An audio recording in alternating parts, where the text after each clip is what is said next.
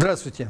В эфире Радио Свобода и телеканала «Настоящее время» программа «Дежавю» и я ведущий Александр Подробинник. Столетие февральской революции 1917 года – это не только повод вспомнить об истории России. Это еще и необходимость соотнести прошлое с настоящим и даже будущим страны. Никто не сомневается в том, что события февраля 17 года были именно революцией. Но вот события октября того же года – Вторая революция через 8 месяцев после первой? Возможно ли такое?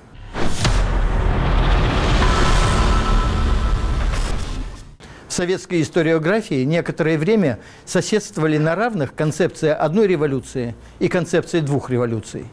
Современникам революции в первые годы новой власти этот вопрос казался не слишком существенным, рассказывает историк Владислав Аксенов. Этот вопрос тогда принципиально не стоял. Однако дискуссия э, разворачивается после смерти Ленина. Она приходится на начало внутрипартийной борьбы среди э, большевиков. Э, наверное, неким рубежным годом стал год 24 когда выходит работа Троцкого «Уроки октября», и вокруг нее разгора... разгораются уже споры о перевороте революции. Ну, а затем, конечно же, это 1927 год, десятилетний юбилей революции. Собственно, именно в 1927 году начинается мифологизация вот, э, истории 1917 года, допустим, известный миф о штурме Зимнего да, обретает визуализацию в кадрах Сергея Эйзенштейна. И, кстати, в том же фильме последняя надпись, э, значит, фильм был не мой, да, но вот последняя надпись о том, что совершилась рабоче-крестьянская революция то есть 27 года, все-таки октябрь чаще начинают называть революцией, чем переворотом. Эта дискуссия, да, она не только была вызвана субъективным фактором противостояния Сталина и э, Троцкого, она была предопределена, в общем-то, всей марксистской э, парадигмой, да, потому что марксистская теория, она предусматривала, что социалистическая революция может произойти только после буржуазно-демократической. Поэтому и нужно было для того, чтобы утвердить социалистический характер октября, найти и революцию буржуазную. Понятно, что на эту роль лучше всего подходили февральские дни 17 года.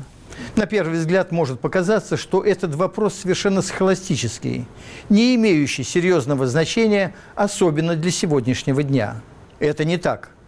Нынешний авторитарный российский режим пытается найти себе идеологическую опору в истории – Попытки эти хаотичные и не слишком успешные, но тем не менее очевидные.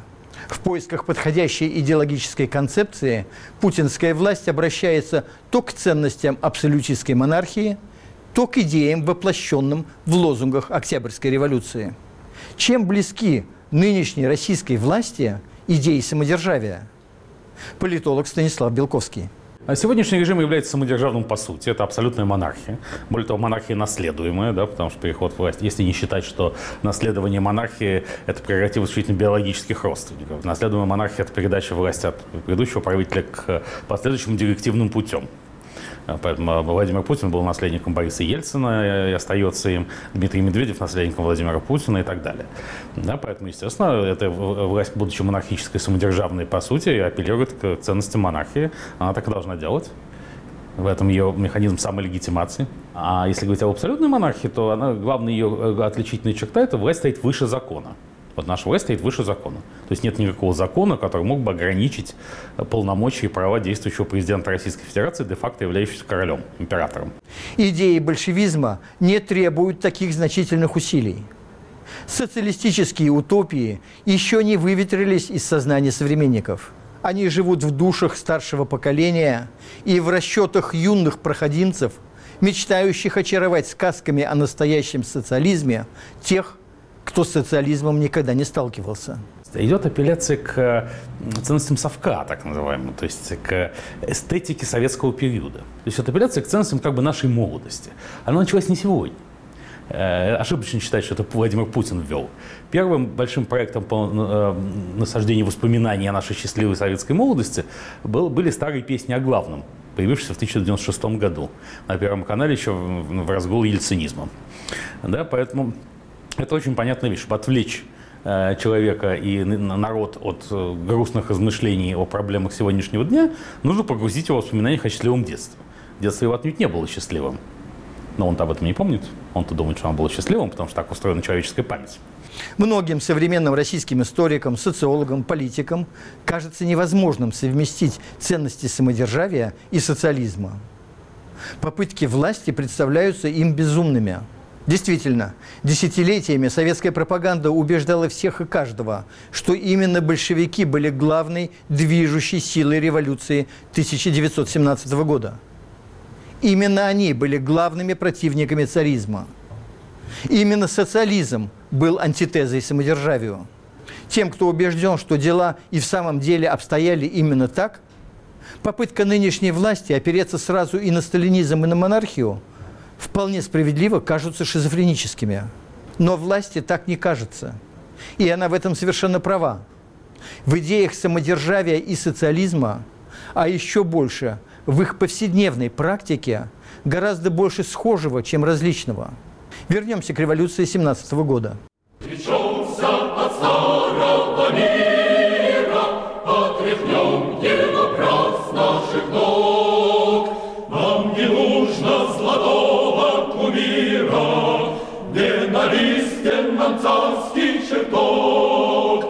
Под какими лозунгами свершалась февральская революция? Чего от нее ждали? Владислав Аксенов осенью 16 года практически во всех слоях российского общества, и высших, и в низших, да, средних, говорили о неизбежности революции. Революцию ждали. Но совершенно очевидно, что никто не мог предсказать, когда именно, в какой день она начнется. И совершенно неожиданно для всех, причем и для революционеров, и для властей, 23 февраля начинается вот то движение, которое в итоге и приводит да, к э, последствиям свержению самодержавия, отречению Николая и прочее, прочее, прочее. 23 э, февраля мы, конечно же, уже видим переход революции на новую логику от закономерных объективных процессов на уровень стихийного народного бунта. И вот говоря о лозунгах, то, конечно же, на первом этапе это были э, лозунги довольно безобидные, связанные с повседневными чаяниями, ожиданиями народа это требование хлеба, потому что революция во многом совершилась под воздействием слухов о том, что якобы в Петрограде вдруг вот в одночасье весь хлеб закончился. И так как средства массовой информации у людей уже давно зрело недоверие, то любые попытки городоначальства объяснить, э, что хлеб э, и мука имеется в достаточных количествах, они, конечно же, не встречали веры и понимания в народной среде. Поэтому слухи стали толчком. Женщины выходят на улицы, к ним присоединяются представители и прочих социальных групп. И постепенно лозунги э, «дайте хлеба» трансформируются в лозунг «долой самодержавие». Если мы говорим о неком универсальном лозунге, да, вот под который можно подвести события февраля-марта 2017 года, то, наверное, главное требование – это требование свободы. Через 8 месяцев, в момент неустойчивости государственных институтов и усталости общества от неопределенности ситуации, произошел Октябрьский переворот. В отличие от февраля, конечно же, это не было такое массовое событие. Масштаб октябрьских дней совсем другой. Вот говоря об отношении э, к октябрю широких социальных слоев, был потом пролетарский такой известный писатель Тарасов Родионов. Так вот, он э, в октябрьские дни находился в Петропавловской крепости, откуда значит, прямой наводкой э, велся обстрел Зимнего дворца, и наблюдая за тем, как по улицам города движутся трамваи, прогуливаются неспешно люди, он разочарованно думал – но вот что же это за революция такая? Военно-революционный комитет свергает буржуазное временное правительство, а петроградцы ездят в театры, развлекаются, не замечая и не понимая всей грандиозности событий. Вот действительно грандиозности событий для современников в октябрьских э, днях не было. Если речь вести о широких социальных слоях, допустим, рядовых обывателей, то для них октябрьский переворот большевиков по большому счету прошел незаметно. Основная масса петроградцев находилась в состоянии политической апатии, и это понятно, потому что уж очень сильным был эмоциональный накал весеннего месяца революции, который, кстати, э, современники прозвали медовым месяцем революции. С лета осени 17 года очень э, резко меняется в худшую сторону повседневная жизнь обывателя, это касается и ухудшения криминогенной обстановки, потому что созданная в февральские дни милиция, она не справлялась со своими обязанностями. Очень часто под видом э, милиции орудовали самые настоящие банды уголовников, по ночам грабили людей, предъявляя какие-то непонятные кем выписанные мандаты. 21 августа падает, падает Рига, и э, идут уже полным ходом разговоры о том, когда же немцы войдут в Петроград. Причем э, некоторые представители средних слоев, они даже полагают, что немцы это лучше, чем большевики э, у власти. Начинается эвакуация правительственных учреждений. И, в общем-то, к октябрю 17 года выступления большевиков ждали. Известно, что в стане самих большевиков да, не было единого мнения о том, стоит или не стоит захватывать власть. Каменев и Зиновьев, например, они назвали э, попытку военно-революционного комитета захватить власть авантюрой. Кстати, Ленин сам признавал, что Октябрьское восстание было во многом авантюрой, и в ноябре-декабре 17 года он задавался вопросом, удастся ли до конца года большевикам власть удержать. На самом деле подобрать эту выпавшую из рук временного правительства власти было не так-то и сложно. И в этом, наверное, кроется главная причина победы большевиков. Победе большевиков сопутствовала и та легкость, с какой они давали обещания, которые не собирались выполнять. Раздача привлекательных лозунгов стала любимым занятием советской власти. Как это началось в октябре 17 года, так и продолжалось до крушения коммунизма в 91-м. В 10 часов утра 25 октября 1917 года Военно-революционный комитет выпустил воззвание гражданам России. Государственная власть – перешла в руки органа Петроградского совета рабочих и солдатских депутатов военно-революционного комитета, стоящего во главе Петроградского пролетариата и гарнизона. Дело, за которое боролся народ, немедленное предложение демократического мира, отмена помещичьей собственности на землю, рабочий контроль над производством, создание советского правительства – это дело обеспечено. Какие лозунги Октябрьского переворота обеспечили победу большевикам? Конечно же, это вопрос о войне. Это немедленное требование мира. Потому что основная опора большевиков, ну, помимо отрядов Красной Гвардии, это э, запасные части Петроградского гарнизона. И среди солдат было хорошо известно, что именно большевики с первых дней войны заняли очень такую активную, очевидную антивоенную позицию. Но большевики никогда мира как такового не требовали. Они не были пацифистами. Они призывали покончить с империалистической войной и тут же начать войну гражданскую. То есть они всего лишь предлагали солдатам перенаправить свои ружья с внешнего врага на врага внутреннего. И вот э, эту-то идею да, перерастания империалистической войны в войну гражданскую основные массы солдат не понимали. Но э, первый пункт плана да, прекратить войну устраивал всех. Поэтому, когда большевики захватили власть при э, лояльности и поддержке Петроградского гарнизона, то, конечно же, в первом же своем декрете, декрете о мире, они об этом написали. То есть э, требование гражданской войны, оно ушло. Здесь большевики вынуждены пошли на некий компромисс. Но, тем не менее, декрет о мире заканчивался обращением к рабочим воюющих стран, который предполагал, что им нужно поступить так, как требует того классовая солидарность. Да? То есть, конечно же, от идеи э, мировой революции, перманентной мировой революции, для которой необходима была гражданская война, большевики не отказывались. В то же время основные идеи февральской революции были воплощены или, по крайней мере, начали воплощаться в жизнь. Хотя рецидивы старого мышления еще давали о себе знать. Реализация демократических лозунгов да, в ходе февральской революции в марте-апреле э, скорее шла снизу, чем сверху, потому что э, правовая система до конца настроена не была. Уже февральские дни открываются тюрьмы, освобождаются политические заключенные, вместе с ними, правда, освобождаются и уголовные элементы, отменяется цензура, э, создается новое да, демократическое правительство, но это э, процесс был стихийный. И для того, чтобы ему придать э, некую правовую базу, легитимную основу, конечно же, требовались договоренности на высшем политическом уровне. Дальше э, отменяется смертная казнь. Но, тем не менее, отменяется спонтанно. Но уже к лету становится ясно, что без восстановления смертной казни на фронте удержать немцев не удастся. Конечно же, февральская революция 17 года, она провозгласила демократические свободы, Люди вздохнули с облегчением.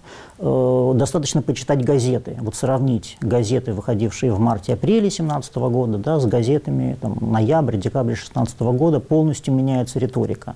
Начинают говорить о том, о чем раньше боялись даже подумать. Процесс этот с правовой точки зрения, закрепления демократических основ, он не был завершен.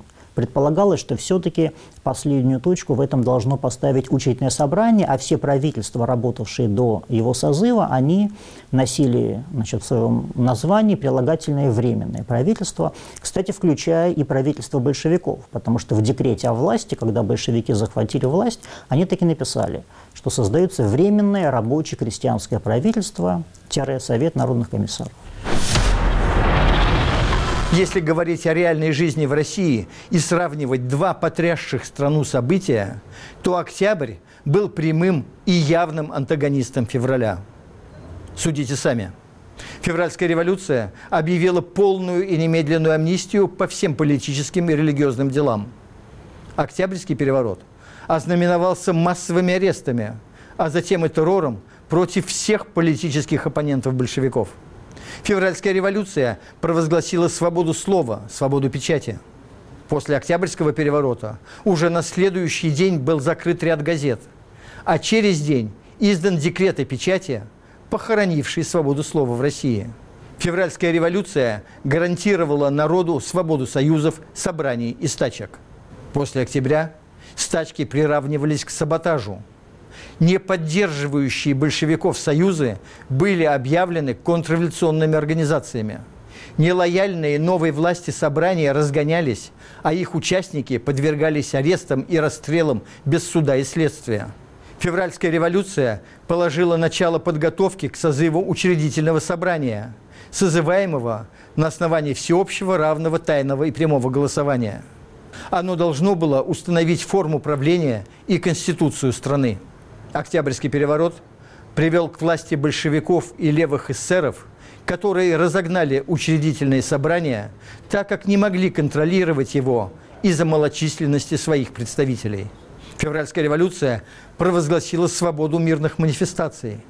Октябрьский переворот ознаменовался запретами и разгонами мирных демонстраций.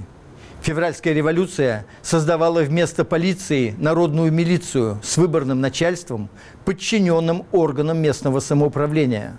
Октябрьский переворот передал основные правоохранительные функции Всероссийской чрезвычайной комиссии, руководители которой назначались большевистской партией. Февральская революция постановила проводить выборы в органы местного самоуправления на основе всеобщего, прямого, равного и тайного голосования – Октябрьский переворот отменил реальные выборы в стране на 70 с лишним лет. События октября мне представляются очевидным контрреволюционным переворотом. Февральская революция свергла во всех отношениях устаревшую, костную, неэффективную и авторитарную самодержавную власть. Живым воплощением ее был император Николай II, безвольный и самовлюбленный монарх, уповавший на небеса и свою историческую роль, не имевший склонности к политике, но при этом не желавший поступиться своим историческим правом руководить государством. В 1905 году он позволил утопить в крови мирный гражданский протест. Потом, сколько мог, сопротивлялся принятию Конституции.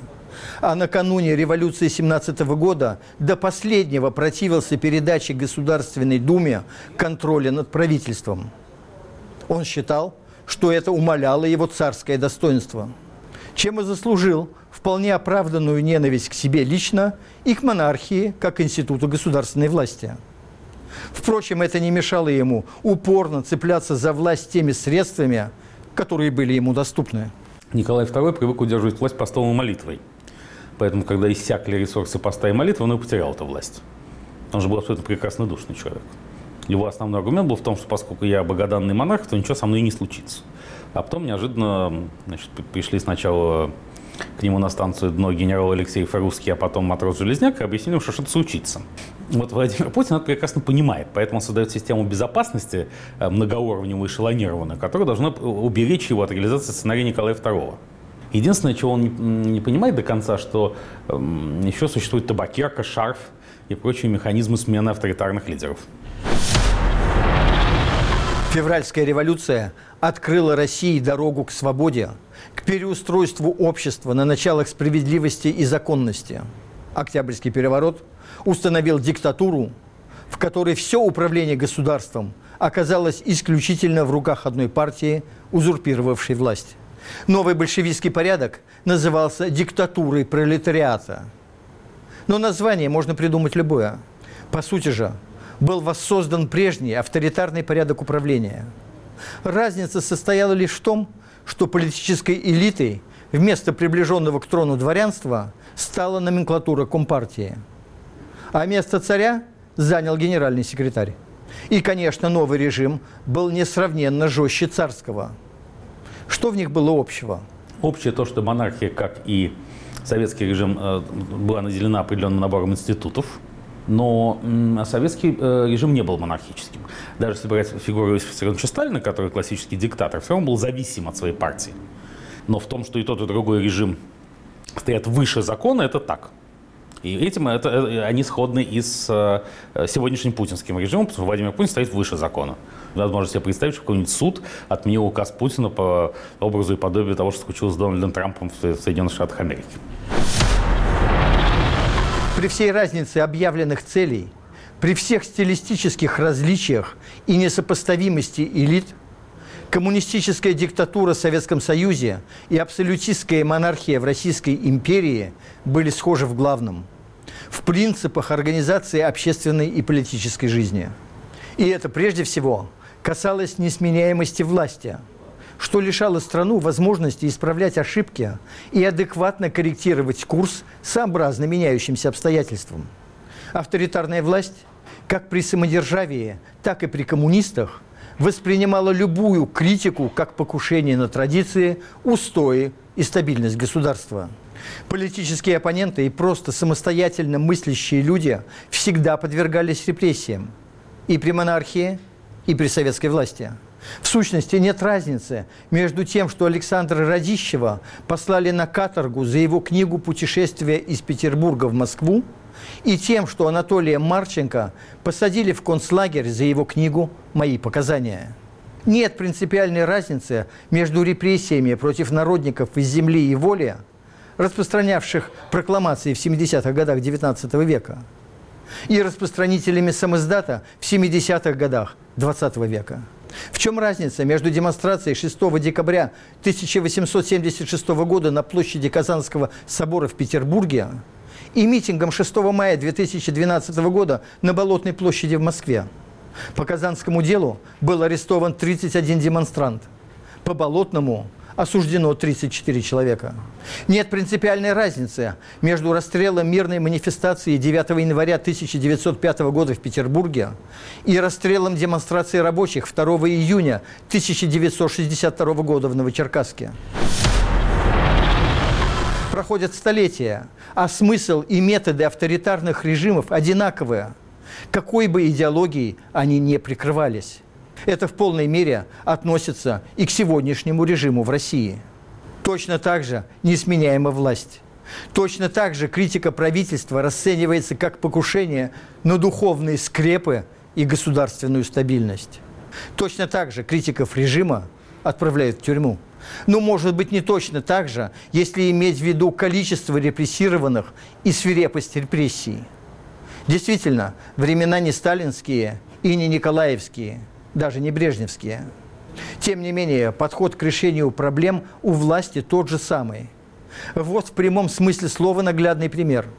Посмотрите, насколько тщательно отделяют на советских демонстрациях на Красной площади в Москве рядовых демонстрантов от политической элиты и авторитарных вождей. Те, что стоят на трибуне Мавзолея Ленина или сидят на трибунах для гостей, отгорожены от демонстрантов шеренгами военных, милиции или людей в штатском. Власть знает, что ей есть чего бояться. И это при том, что на демонстрацию на Красной площади мог попасть не любой желающий, а только люди отобранные, проверенные и занесенные в специальные списки.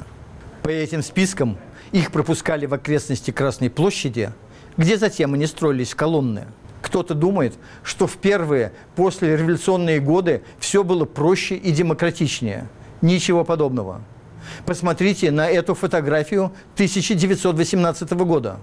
Это выступление Ленина на Красной площади. Между публикой, внимающей речам вождя мирового пролетариата, и обычным людом, стоявшим вдоль верхних торговых рядов, будущим ГУМ, пустое место, нейтральная полоса, которую не каждому дано преодолеть. Вот так уже в 1918 году коммунисты собирали на свои митинги специально отобранную публику. Что уж говорить о том, как это делается сейчас.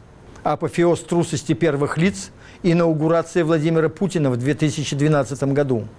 Маршрут торжественного следования президентского кортежа был тщательно зачищен даже от случайных прохожих. Особо подозрительных лиц из числа политической оппозиции похватали, как только они приблизились к предполагаемому маршруту следования всенародно избранного президента. Я хочу, чтобы в стране был независимый суд, а не эта банда, э, выносящая заведомо неправосудное решение. Я хочу, чтобы в стране была независимая от э, президента законодательная власть, которая принимала бы законы, которые нужны людям, а не которые нужны этой банде. Я хочу, чтобы в стране были формируемые гражданами избирательные комиссии. Вот это все, чего я хочу. После этого от этой власти не останется следа. Я хочу, чтобы народ стал источником власти своей страны. Как, какое, какое право у него мошеннически украли. Да, в автобус. Да, конечно, в автобус. Но мы сюда еще вернемся. На фоне этой паранойи торжеством публичности выглядит коронация Николая II в 1896 году. Всего по три шеренги солдат с каждой стороны, отделяющие царский кортеж от остальной публики. Это в демократиях первые лица государства могут позволить себе никого не бояться. Бывший премьер-министр Великобритании Дэвид Кэмерон ездил на работу в метро, а министры правительства Нидерландов добираются на работу на велосипедах. Судьба же авторитарных правителей зачастую печальна. Всю жизнь бояться своего народа и в конце концов погибнуть от пуль революционных маньяков, как Николай II.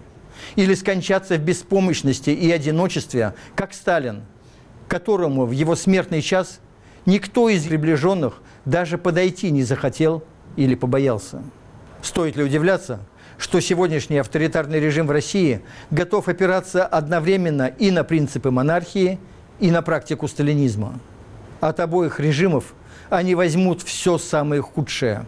Это главным образом у заядлых монархистов или реликтовых коммунистов возникает вьюга в голове при виде того, что именно позволяет себе выбирать в качестве ценностей нынешний политический режим. Остальные просто недоумевают. На самом деле – все легко объяснимо и хорошо понятно. Надо только отказаться от того идеологического мусора, которым пичкали несколько поколений людей советские историки и партийные пропагандисты. Не было никакой Октябрьской революции, не спровергающей самодержавие и буржуазию. Был контрреволюционный Октябрьский переворот, врагом которого был не царский режим, а февральская революция, ее порыв к свободе – и переустройству государства на новых республиканских принципах. Коммунисты этот порыв подавили и учредили диктатуру, в которой худшие черты монархии воплотились в десятикратном размере. Сегодняшняя российская власть старается использовать опыт обоих деспотических режимов. На радио «Свобода» и телеканале «Настоящее время» была программа «Дежавю» и я ведущий Александр Подробинек.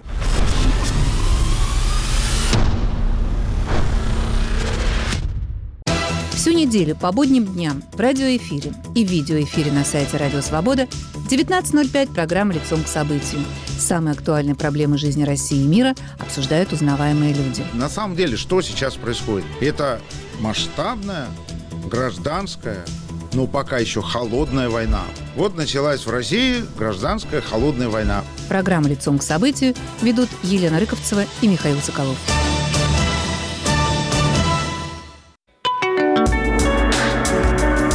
Наши программы без помех поступают из космоса.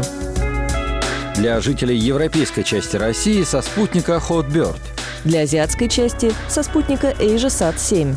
Информация о настройке в разделе «Как слушать» на нашем сайте www.svoboda.org. Слушайте «Радио Свобода».